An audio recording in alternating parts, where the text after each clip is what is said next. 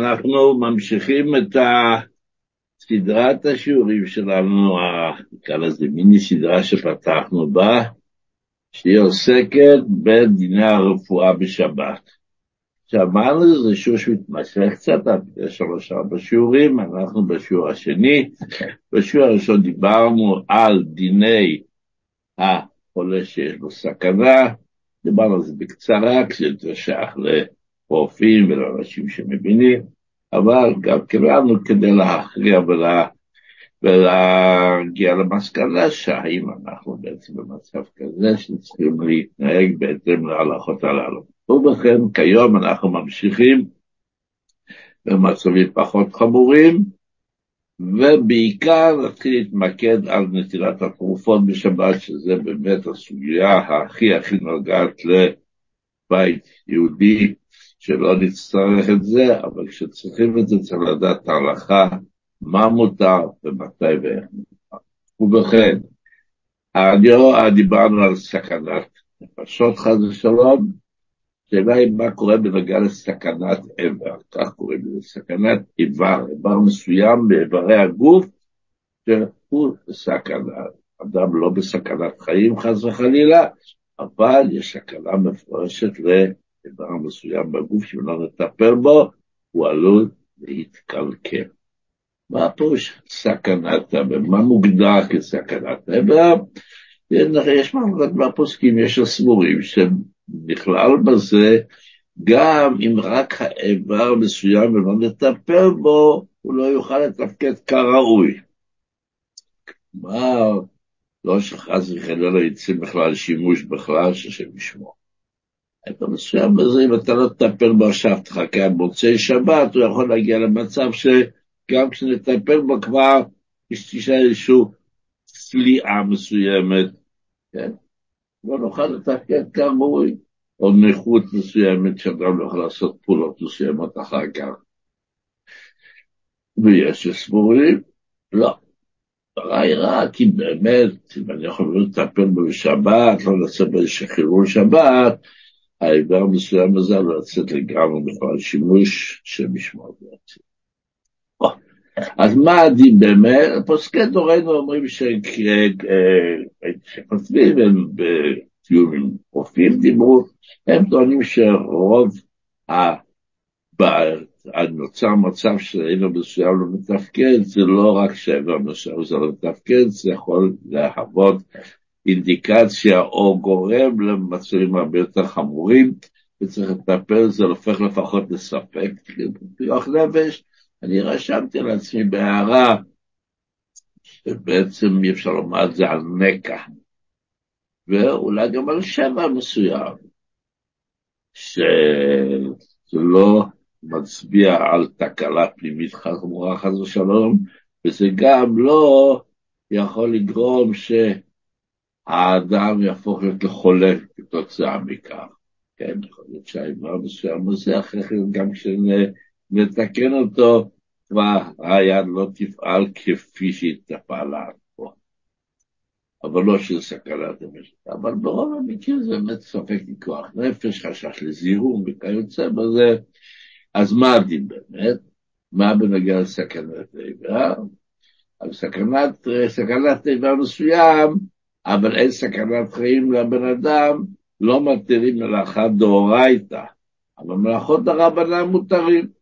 ולכן על ידי גוי מותר, ככה אסור, כל מה שאסור ליהודי לעשות, אסור שגוי יעשה עבורו, אבל אם יש גם מישהו רופא גוי או מומחה גוי, ש... או מישהו גוי שיזמין, ירים את הטלפון, יעשה, יעשה את המלאכה, אם מדובר במלאכה דאורייתא, לא להרים טלפון זה דאורייתא, כן?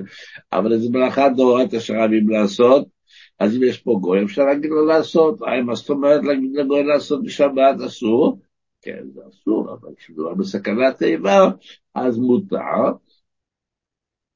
והשאלה היא, האם מותר גם ליהודי בשינוי?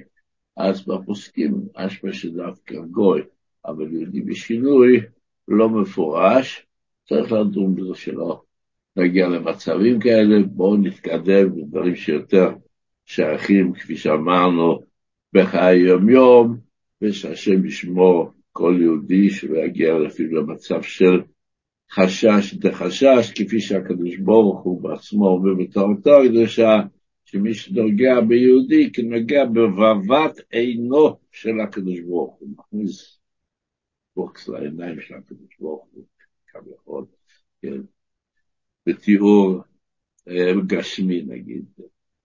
אז במילא הקדוש ברוך הוא, כל מה שמצווה לאחרים לעשות, הוא עושה בעצמו, ולכן הוא בטח ישמור ויציל כל יהודי שלא יגיע לשום מצב כיוצא בזה. אבל מה קורה בבית החולה שהם בסכנה? אז ככה בנוגע להתקשרות לרופא, יש מצב ש... עוד מעט נגדיר מה זה חולה שהם בסכנה, כן, וכל כאב ראש זה חולה שהם בסכנה. אדם שנחשב לחולה שיש לו סכנה, תמרים טלפון לרופא לקרוא לו, נראה לו טוב המצב, חייב טיפול מיידי. אז אמרנו שנעשה את זה בשביל נעסיק את הטלפון בשתי אצבעות, אה, ואם יגיע אמבולנס ויצטרכו לנסוע עם החולה הזה לבית הרפואה, אז ייסע אותו רק האדם שבאמת חשוב שיהיה איתו, כדי שיכול להרגיש רגוע ולא נפרד וכיוצא. אבל מה אנחנו יכולים לעשות לטפל בו? אז הנה כאן. פשוט נגדיר, מה זה חולה שאין בו סכנה? יש לו כאב ראש, כאב שיניים, כאב בטן, מאיזה שלב הוא מוגדר כחולה שאין בו סכנה? אז בואו ככה. חולה שאין בו סכנה הוא אדם שאין סכנת חיים, וגם לא סכנת טבע, אבל הוא נפל למשכב. מה זה נפל למשכב? זה לא חייב להיות שהוא עכשיו שוכב במיטה, ואם הוא יושב, ואם הוא עכשיו מתהלך בבית, אבל עם כאבים גדולים, נפל משכב פירושו שנמצא במצב כזה שהוא מרגיש שהוא חייב. הוא חייב להיכנס למיטה. ולאו דווקא שהמיטה תציל אותו, תקדם את הרפואה שלו, אבל המצב שלו ככה, הוא לא יכול להמשיך ככה. מי שנפל למשכב בפועל, הוא ממש נכנס למיטה, הוא לא יכול להסתלך. ויש מצב שהוא נכנס למיטה בגלל ש... לא שהמיטה תעזור לו, אבל זה המצב הכאבים וההרגשה שלו היא כזאת, כל כך מרגיש רע, שהוא מרגיש שהוא צריך לשכב במיטה. אז גם אם בינתיים מהלך בבית, כי צריך לעשות לעצמו כוס אה, שתייה, משהו, לקחת משהו, הוא מתהלך, אבל ההרגשה שלו, הוא מרגיש כל כך רע, שהוא מרגיש שהוא חייב להיכנס לזה. זה נקרא נפל למשכב, אדם שבהרגשה כזאת, זה נקרא החולה שהם בסכנה. יש מצב שחלה כל גופו, ואנחנו נדבר על זה הלאה בעוד כמה וכמה סעיפים שנגיע לנושא הזה עוד יותר בצורה מוגדרת. אבל מי שנמצא בסיטואציה של חולה שהם בסכנה, לא נדבר על הסתננות עם חום, וכאבי גרום וכיוצא בזה, שזה אנשים שבדרך כלל שוכבים במיטה כמה ימים, אז גם הוא מתהלך עכשיו בבית ועושה לעצמו כוס קפה וכיוצא בזה, אבל הוא חולה שם בסכנה.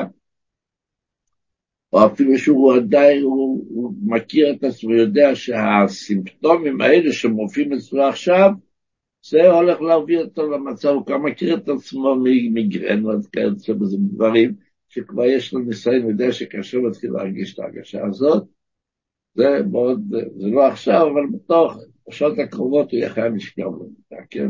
כלומר, הסימפטומים שמבשרות שיגיע למצב הזה, אם הוא לא יטופל, אז גם כן זה נכלל בחודש שלו סכנה, ומותר עבורו לעשות את, שעוד נדבר, כן? קודם הגדרנו מצב, עכשיו נדבר על הדין.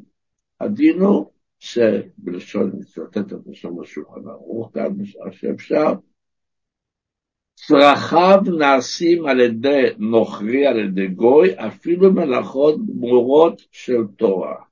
מותר להגיד לגוי שיעשה עבור החולה שבו סכנה, כן?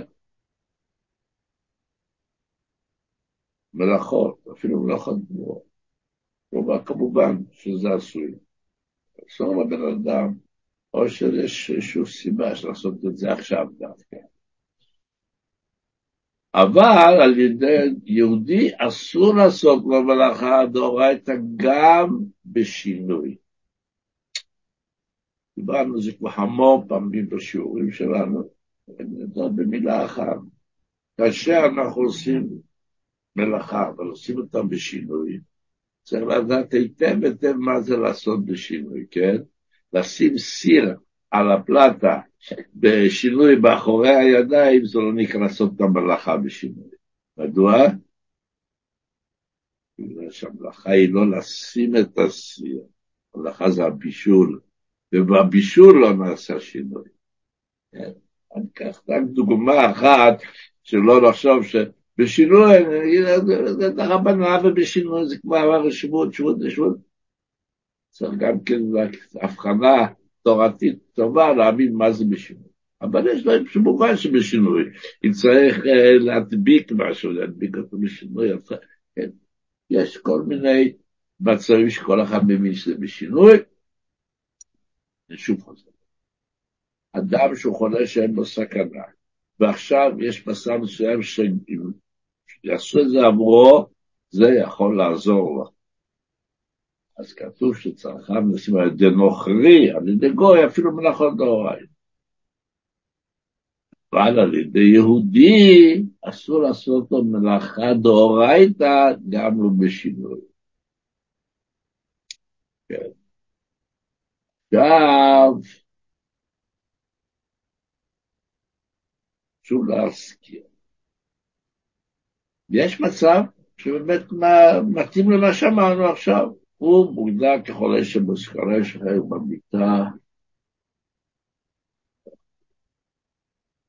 חולה, הסתננות, קשר שפעת, או מרגיש רע, חולה שם בסכנה. אמרנו שאם יש לנו גוי בבית, אנחנו פה בארץ לא כל כך עם זה, אבל בפרט בחוץ לארץ מאוד שכיח שיש גוי או גויה שמסתובבים יום יום בבית ומגיעים גם בשבת. אז יש גוי פה, אז הנה בוא נגיד לו לעשות משהו, מה שיעשה, יעשה חופשי חופשי, לא חופשי חופשי.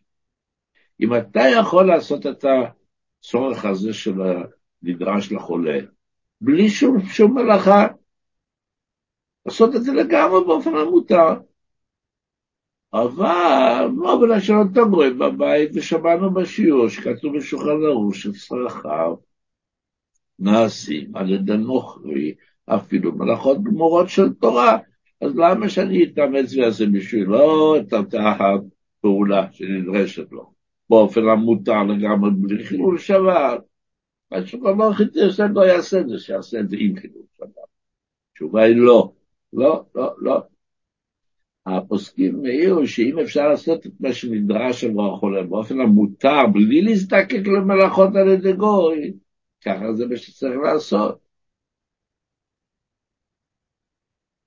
סליחה שתיקון קטן, שקודם אמרתי בצורה לא נכונה וחשוב לא לתקן צרכיו של החולה שבסכנה, אמרתי לשים על ידי גוי, אפילו מלאכות גבורות של תורה, אבל על ידי יהודי, אני מתקן ואומר, אסור לעשות מלאכה דאורייתא סתם, אלא דווקא בשינוי. אני אמרתי את זה, נכון? דקות ספורות לא שוכח, אמרתי כמדומני שעל ידי יהודי אסור אפילו בשינוי. לא, לא נכון. שוב חוזר ואומר, חולה שאין בו סכנה. צרכיו נעשים על ידי נוכרי, אפילו מלאכות גמורות של תורה, אפילו מלאכות דאורייתא, אבל ליהודי אסור לעשות מלאכות דאורייתא כי אם בשינוי. עוד נדבר בהם מלאכות דרבנן, כן? ואמרנו גם כן, שגם כשאמרנו שאפשר לעשות מלאכה על ידי שינוי, ואמרנו שצריכם להסיר את המלאכת מלאכות גמורות של תורה, אם אפשר לעשות באופן המותר בלי להזדקק למלאכה על ידי גוי או על ידי ישראל בשינוי, צריך לעשות באופן המותר. וכפי שאמרנו מקודם, צריך לדעת מה זה שינוי, כן? דעת המשנה ברורה, ותועלת מי שרוצים לדעת גם כן את המשנה ברורה, לא רק את דעת האדמו"ר הזקן והפוסקים שבקבוצה איתו ביחד, הוא מחמיר ואומר שגם בשינוי מותר רק מלאכה דרבנן. לדעתו, לחצור חולה שאין בו סכנה, אסור שיהודי יעשה מלאכה אפילו בשינוי.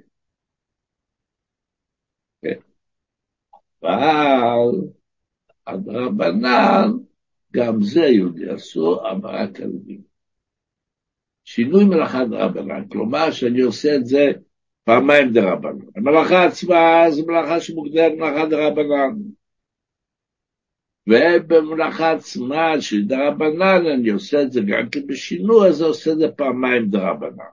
אבל סתם לעשות מלאכה דרבנן בלי שינוי, לדעת המשנה אמורה אסור, כפי שהקראנו מקודם אדמו"ר הזקן בשולחן ערוך שלו, והפוסקים שאיתו בשיטתו סבורים שיהודי מותר לעשות אפילו מלאכה דאורייתא לדשמעו, לא רק מלאכות. אבל יש לך עכשיו כבר ברורים פחות או יותר. אז בואו עכשיו, אחרי שכבר דיברנו ודיברנו, נעשה את זה קצר, כדי שיהיה קליט יותר. חולה שמוגדר חולה שאין בו סכנה, כפי שאמרנו, חלק על גופו, או שנפל למשכב, ומרגיש רע מאוד, וצריך לעשות בשבילו איזושהי מלאכה כדי להקל על המצב, ובצורך רפואי למצב, אז על ידי גוי מותר לעשות אפילו מלאכות דאורייתא, על ידי יהודי מותר רק מלאכות דרבנן, או מלאכות לעשות על ידי, על, ידי שינוי, אבל במשטרה אמורה סברו שגם מלאכות דרבנן צריך בשינוי, אוקיי? עכשיו, מלאכות דרבנן. קודם דיברנו מלאכות דאורייתא, שעושים אותן בשינוי. עכשיו נשאל מה עם מלאכות דרבנן? בלי שינוי. האם מלאכות דרבנן יכול יהודי לעשות בלי שינוי? אמרנו קודם שבשלב ברורה סבור שגם מלאכות דרבנן צריך שיהיה דווקא בשינוי. מלאכות דרבנן יש מחלוקת לפוסקים אם אפשר לעשות ישיר או לא, אבל אם אפשר לעשות את זה לשינוי, בוודאי שנלך בצד ובתור ונעשה את זה לשינוי, ולקחת תרופות, אין בעיה, לחולה שהם בסכנה מותר לקחת תרופות, למרות שכפי שנעריך בשיעורים עוד מעט ובשיעורים הבאים, לקיחת תרופות בשבת זה לא דבר פשוט, על פי ההלכה, אבל לחולה שבסכנה מותר לו לקחת תרופות, טיפולים שלא קשורים באיסורי המלאכה בשבת, אלא שהם אסורים בגלל שאסור לעשות שום טיפול רפואי בשבת, גם אם אין בו מלאכה, מצד הגזירה דרבנן, שכפי שבאנו לדבר עליה, כמו לקיחת תרופות, לקחת תרופה אין שום מלאכה, להכניס משהו לפה ולבלוע, אין מלאכה בזה, אבל עצם הטיפול הרפואי, הדברים, לקחת תרופה בשבת, או לעשות טיפולים מסוימים לבן אדם שלא עושים אותו לבן אדם בריא,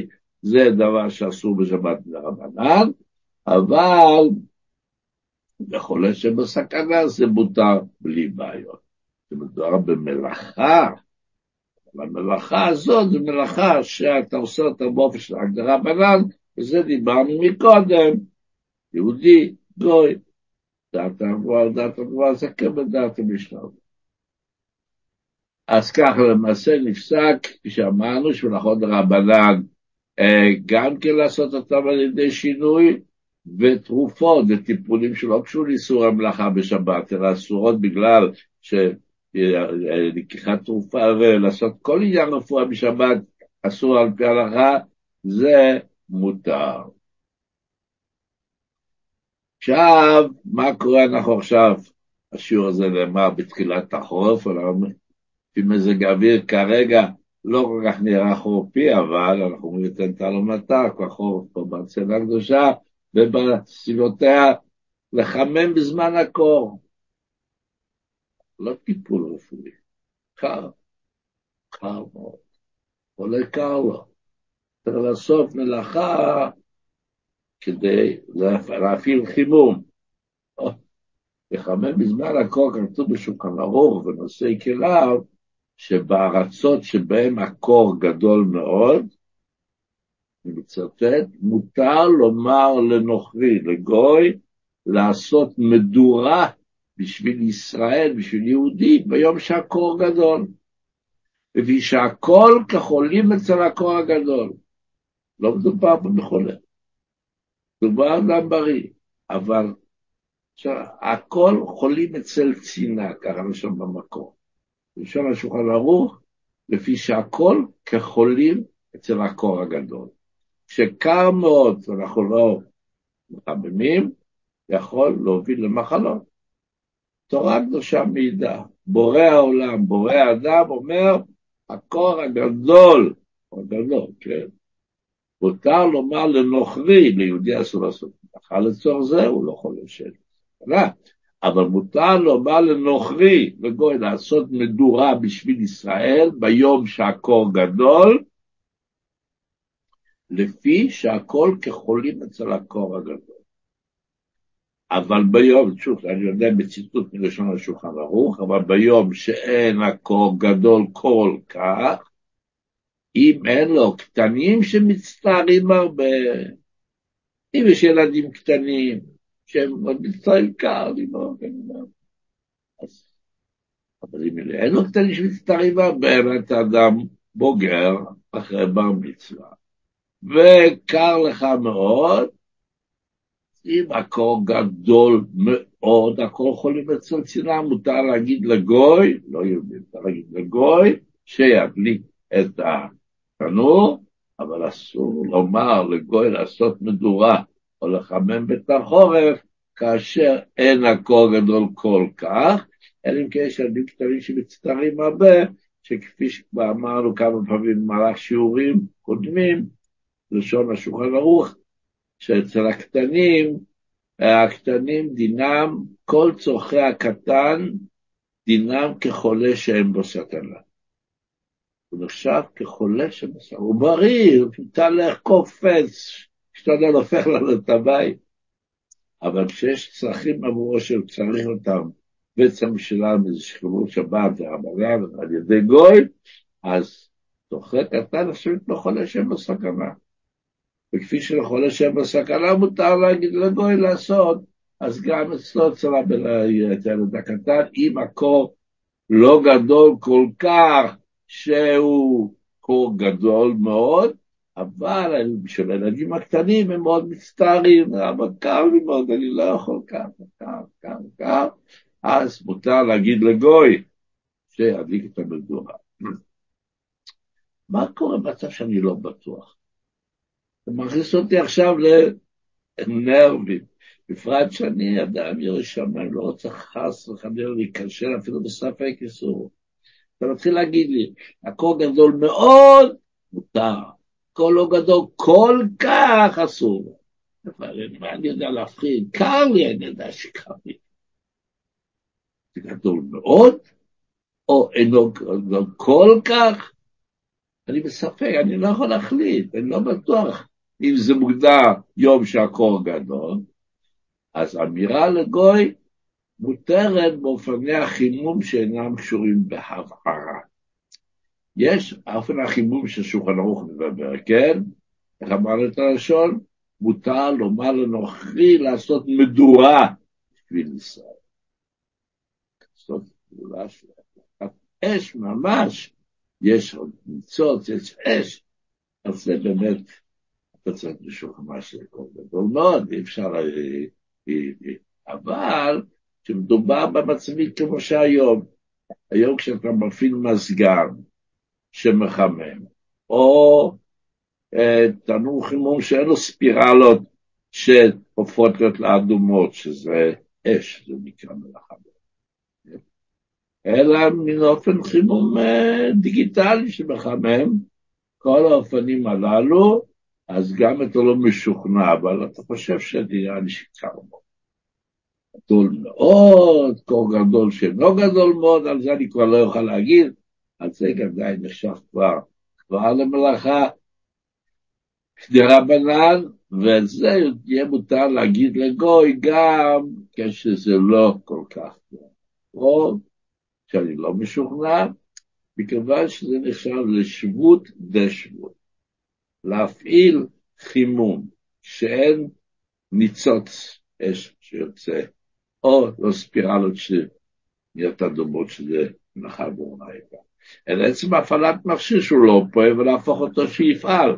זה איסור, איסור ברבנן, לדעת רוב הפוסקים, ולכן, כשאומרים את זה על ידי גוי, זה הופך לשבות, זה השבות, שתי דרבנן, הגוי, אמירה לגוי זה שבות, ההדלקה של המכשיר הזה זה שבות דרבנן, שבות זה שבות, אז אפשר ביותר חופשי להרגיש, אם נראה לנו שזה קר מאוד, אפשר בהחלט להגיד את זה.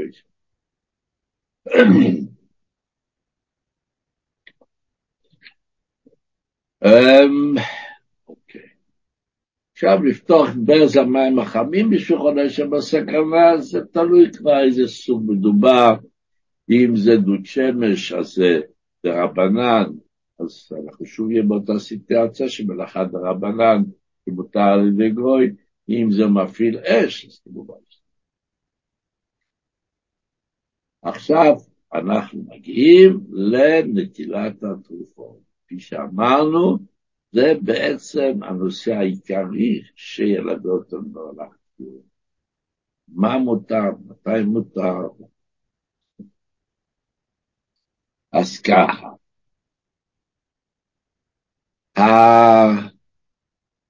הגמרא, השולחן ערוך, ההלכה קובעת שכל טיפול רפואי הוא לא טיפול שנעשה לכל באדם, זה טיפול רפואי גדול שכל אחד עושה.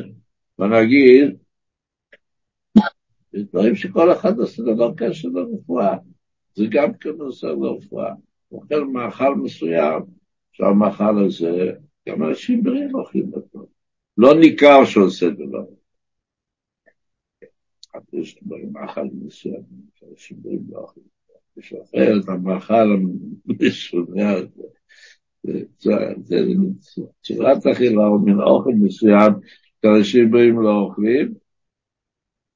שלא לדבר על תרופות ממש לקחת אותן, שתרופה לוקחת גם שזקוק לתרופה, אנחנו נדבר הרבה מה מדובר. אני עכשיו אומר את הקו הכללי.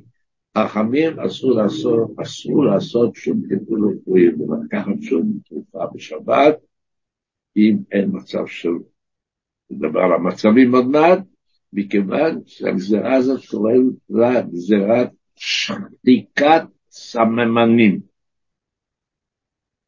תרופה, באופן המקורי שלה, מדובר בכל מיני גרגירים ושורשים ועשבים מסוימים שקודשים אותם והופכים אותם לתרופות, כן? קוראים לזה שחיקת, לשחוק, לטחון, לפרק סממנים, כל מיני סממני רפואה, שזה מלאכה שאסורה בשבת.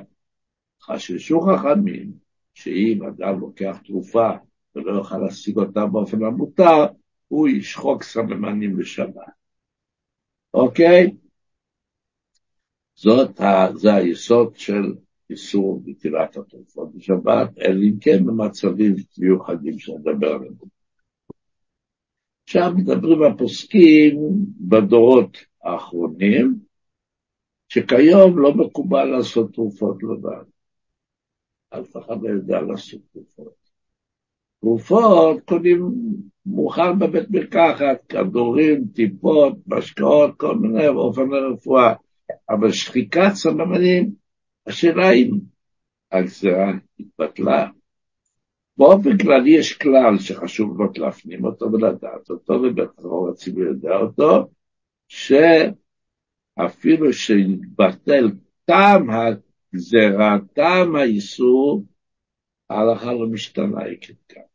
יש המון דברים בשולחן ערוך שנוצרו כגזרה כתוצאה ממשהו, כן, לאכול דברים של גויים, משקי יין של גויים, כל מיני דברים שאני במצב, לא שייך פה האיסור הזה בסיטואציה של הצבא, זה לא משנה.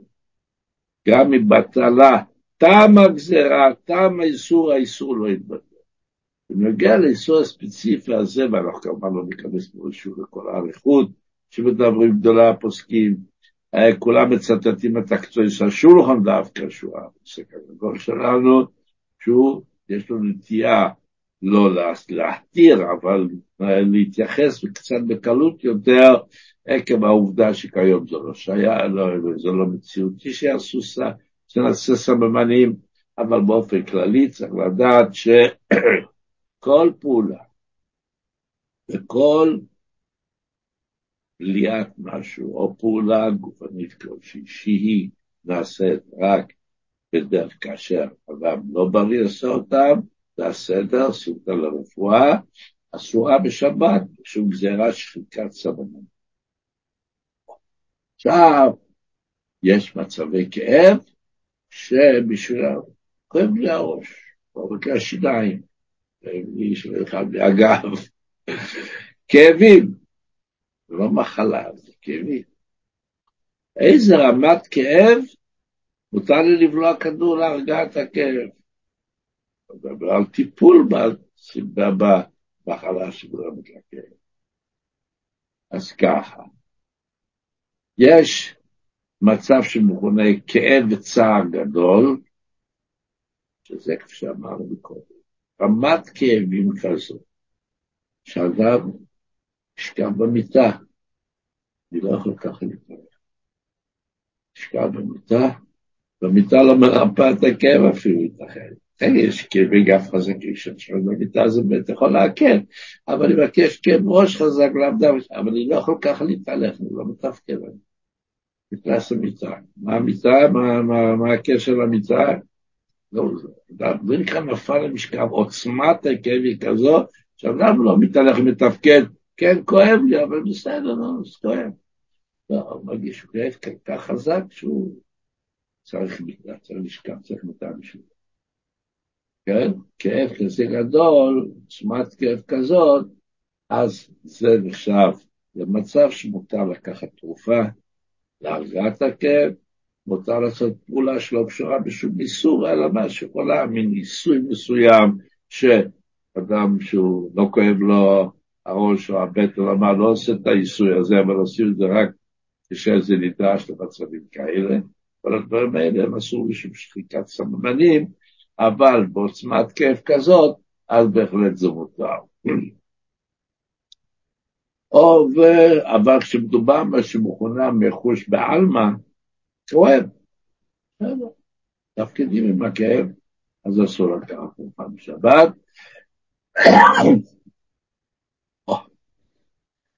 שלא. עכשיו, אתה אומר, אני יכול לסמוך על ההרגשה שלי, שוב, דיברנו מקודם. דתי, אנשים ששומעים המצוות לא רוצים להיכשל בשום חשש איסור. אתה מתחיל לתת את זה לשיפוט שלי. זה כואב כל כך שבאמת צריך להיכנס למיטה, או שאולי זה כואב נורא, אבל אני כן יכול להתהלך, כן, לא, לא, כן. קשה, קשה לפעמים למקד את איזה מצב בדיוק שייך מצב, מצב הכאב, שההרגשה לא טובה. כל כך לא טוב, אבל מיטה בשביל זה. אז כשלא מדובר במלאכה אסורה, מדובר באכילת או שתיית דברים שדרך בריאים, לא לאכול ולשתות, או נטילת תרופות, או פעילות גופנית מסוימת, שבעיקרון הם אמורים להיות מותרים, אבל הם נעשו בגזירת חכמים שלא לעשות פעולות לרפואה והקלת הכאב, שהוא גזירת שליחי הצהרנים. בזה ניתן לסמוך על הרגשת האדם. אם על פי הבנתו הוא מרגיש שהוא, נראה לי שזה המצב, אני לא בטוח, אני לא יכול להישבע על זה, אבל ככה אני מרגיש, אני מרגיש שאני... אפשר לסמוך על ההרגשה ולקחת את התקופה ולעשות את הפעולה. שוב, זה דברים שלא קשורים במלאכה, הם קשורים באיסור הזה של שכיחה. אגב, אם דיברנו על תרופות, אני אגיד עכשיו שתי דברים שקשורים לנטילת תרופות, שהם לא קשורים להלכות שבת, אבל זאת ההזדמנות להזכיר אותם. ויש תרופות שמרגיעות כאב, גורמות נזק ודברים אחרים. נכון, אנחנו פותחים את הנייר של התרופה, וכתוב שם ש... זה תרופה להרגעת כאב, כיוצא בזה, אבל זה לקחת בחשבון שיכול לגרום לבעיות אחרות. יש כל מיני דברים שמש כתובים בגלל שהיצרן עוד יוצר לעצמו אה, יוצר לעצמו את, ה, את הביטוח שלא יתבעו אותו, ייתכן נתת לי תרופה וגרם לכך וכך, כתבתי במפורש, כתוב שם, תקרא את ה... כמו שכתוב על הקופסה מבחוץ, לקרוא מה שכתוב בנייר שבפנים, שיכול לגרום לכך וכך וכך וכך. אה? אבל כשאני יודע, אני יודע שהתרופה הזאת אין לי בברירה על הכיף שאני צריך אותה, ואני יודע שאחר כך, כן, שיש למשל ממה שקוראים אולקוס, כן? טיב בקיבה. ואסור להם לקחת תרופות שקשורים ל... ל... תרופות שקשורים לחומצה סיליצילית, זה הסלגר, כל מיני תרופות להרגעת כאב שקשורים לזה, אבל להרגעת הכאב מה אישה לקחת. שואל הבן אדם, כתוב בשולחן ערוך, דיברנו על זה, שיעור פעם על זה, אני אצטט את הלשון, אין לאדם רשות על גופו, כלל, להכותו, או לביישו, או לצערו בשום צער. אסור לך לצייר את הגוף, זה לא, זה לא הרכוש שלך. גוף של יהודי הוא רכוש של הקדוש ברוך הוא. אתה לא יכול לנגור בזה, זה לא שלך. אפילו במניעת איזה מאכל או משקה. אני לא רוצה לאכול את המאכל הזה, אבל זה עשוי לגרום לך אם אתה לא תאכל, אז זה יגרום לך לכאבים או לבעיה רפואית. אבל זה הגוף שלי, אני, אני, אני עושה מה שבא לי. לא רוצה. אני יודע שזה לא בריא בשבילי, אבל אני רוצה. או כן לאכול או לא לאכול, כן? איך כזה, אתה מצוי, שאדם יודע שהרופא אמר לו, אסור לך לאכול דבר כזה וכזה, אבל מתבונן, נורא חשוב. או שאומרים לו, שאת המאכל הזה אתה צריך לאכול בשביל הבריאות שלך, אני לא רוצה. אז אם אתה לא תאכל את המאכל הזה, יגרום לך חס וחלילה שהגוף שלך ייחלש. זה הגוף שלי. אני אעשה בגוף שלי מה שבא לי. לא נכון. אני בשביל השולחן ערוך, אני מצטט שוב. אין לאדם רשות על גופו כלל, להכותו, או לביישו, או לצערו בשום צער. דוד צבא יוצא בצורה כזאת שמביישת אותו.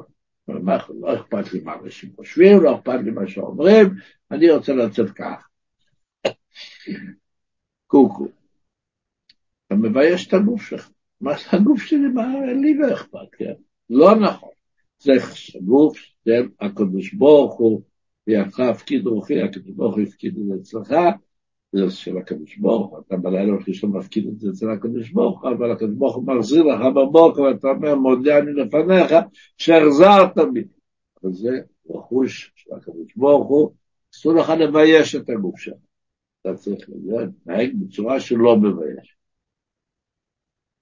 אני בטוח שזה חדש להרבה, וגם, אני מודה, גם לי זה היה חדש בשעתו, לפני המון שנים, כשראיתי את ההלכה הזאת, בראשונה. כן?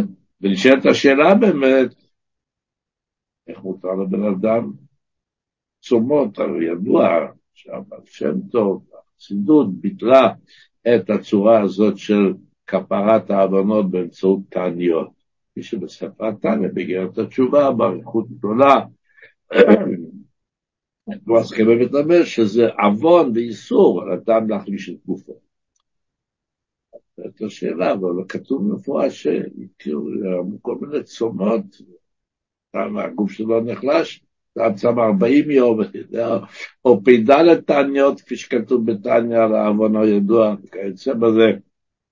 בטח שהגוף שלו נחלש, נו. כתוב שהתועלת שהוא מפיק מהתרופה שקוראים לה צומות, היא יותר גדולה מאשר הנס. אוקיי? אז זה כבר גם בחישוב של בעל הגוף, הקדוש ברוך הוא, שווה להשקיע. אבל באופן כללי, אני חוזר לנושא שלנו. תרופה מסוימת, יש לי כאבים חזקים, אומרים לי שלתרופה הזאת אה, היא יכולה לעזור. אבל כתוב במפורש שאדם שסובל, כמו שאמרתי, מאולקוס, מקיף קיבה, אז זה יכול לגרום לו לנזק מסוים. אבל מה עושים? אז, אז פשוט גם בזה אנחנו נכנסים לאותו מצב כמו שדיברנו בעניין הקרניות. במידה והתועלת שבהרגעת הכאב עדיפה לבן אדם על הנזק המסוים, אז מותר. אבל אם לא, אתה שואל אותה, לא, לא, בשביל בית השעות בשביל להתפתח. רוצה להרגיע את הכאב, לא, לא הגוף שלך, אתה עכשיו בדיון עם הקדוש ברוך הוא בעל הגוף. בעל הגוף אומר, למה אתה הולך לעשות נזק לגוף שלך, לקחת את התרופה הזאת? אומר, כואב לי הראש. הוא לך הראש, אבל אתה תגרום לנזק הזה. ואז אתה אומר, הכאב הוא כל כך חזק. כי ראיתי לו מצב שנופל למשקף, הוא שאמר לו, למי מותר לקחת תרופה? אז עדיף לי, מה אני אעשה? אני יודע שזה לא יהיה טוב בשביל בשביל הקבע, ואני צריך לטפל בזה, אבל כרגע זה מה שאני צריך לעשות, אז זה מותר. עכשיו, עוד דבר שחשוב לדעת בדיני התרופות, שלא קשור לדין הכללי של נטילת התרופה, זה שעם תרופות שהן לא, לא לשימוש בשבת, הן מוקצה. או תרופה שלא ידענו לפני השבת שיצטרכו אותה, אז בשבת נוצר מצב שפתאום יש כאב חזק וצריך לתת את התרופה הזאת, אז כיוון שבכניסת השבת זה היה מוקצה, אז היה אסור בטלטול. אז צריך לנהוג בזה כדיני מוקצה. אז בואו נגיד שיש לנו קופסה שיש שם כל מיני תרופות. אני כן? צריך לקחת את התרופה הזאת, וצריך בשביל זה להזיז תרופות אחרות הצידה, אבל התרופות הן מוקצה. לעשות את זה מאחורי אדם. מותר להוציא את התרופה מבפנים ולהוציא אותה למרות שהתרופות האחרות יפלו מהצד, כי זה תיתול לדבר אחר לצורך דבר. מותר, כן, צריך לדעת אם חסמו קצת בשביל זה. באופן כללי, אז אם ידענו לפני השבת, התרופה עצמה היא לא מוקצה, אבל אם נוצר צר בשבת, אז צריך לקחת ולקטלה באופן משונה, ואם זה נוצר בקופסה, להזיז את הדברים האחרים כדי להגיע, להגיע לתרופה שלנו, אתה יכול לעשות את זה באופן המותר, מאחורי אדם, וכולי וכולי. ואם מדובר בבורר, כן, התרופה מעורבבת עם עוד כמה תרופות, וצריך להוציא אותה מתוכה, וזה לא מצב שניכר ורואים במפורש קופסה של התרופה הזאת. כל מיני כדורים מסתובבים שם בפנים, יש את הכדור שאני מכיר אותה, שצריך להוציא אותו, אבל לשלוף אותה מתוכה זה בורר, אז צריך לדעת את מלאכת הבורר. אוכל, מתוך פסולת, מתוך השימוש המיידי, כן? דווקא להוציא את התרופה הזאת מתוך התרופות שלא צריך, ולא להפך, ולעשות את זה רק כאשר באמת צריך לקחת את התרופה, ולא להכין עכשיו, להוציא מתוך התערובת את התרופה הזאת, המורה, לשים אותה כלימוד שעה או שעתיים נצטרך אותה. לא, רק כשתצטרך. כן. עכשיו, יש עוד הרבה, אני רואה שהשעון כבר לא איתנו כל כך, לא עבר את הזמן, לחצות תרופה, לרסק תרופה, אבל זה צריך להשאיר בשיעור הבא בעזרת השם.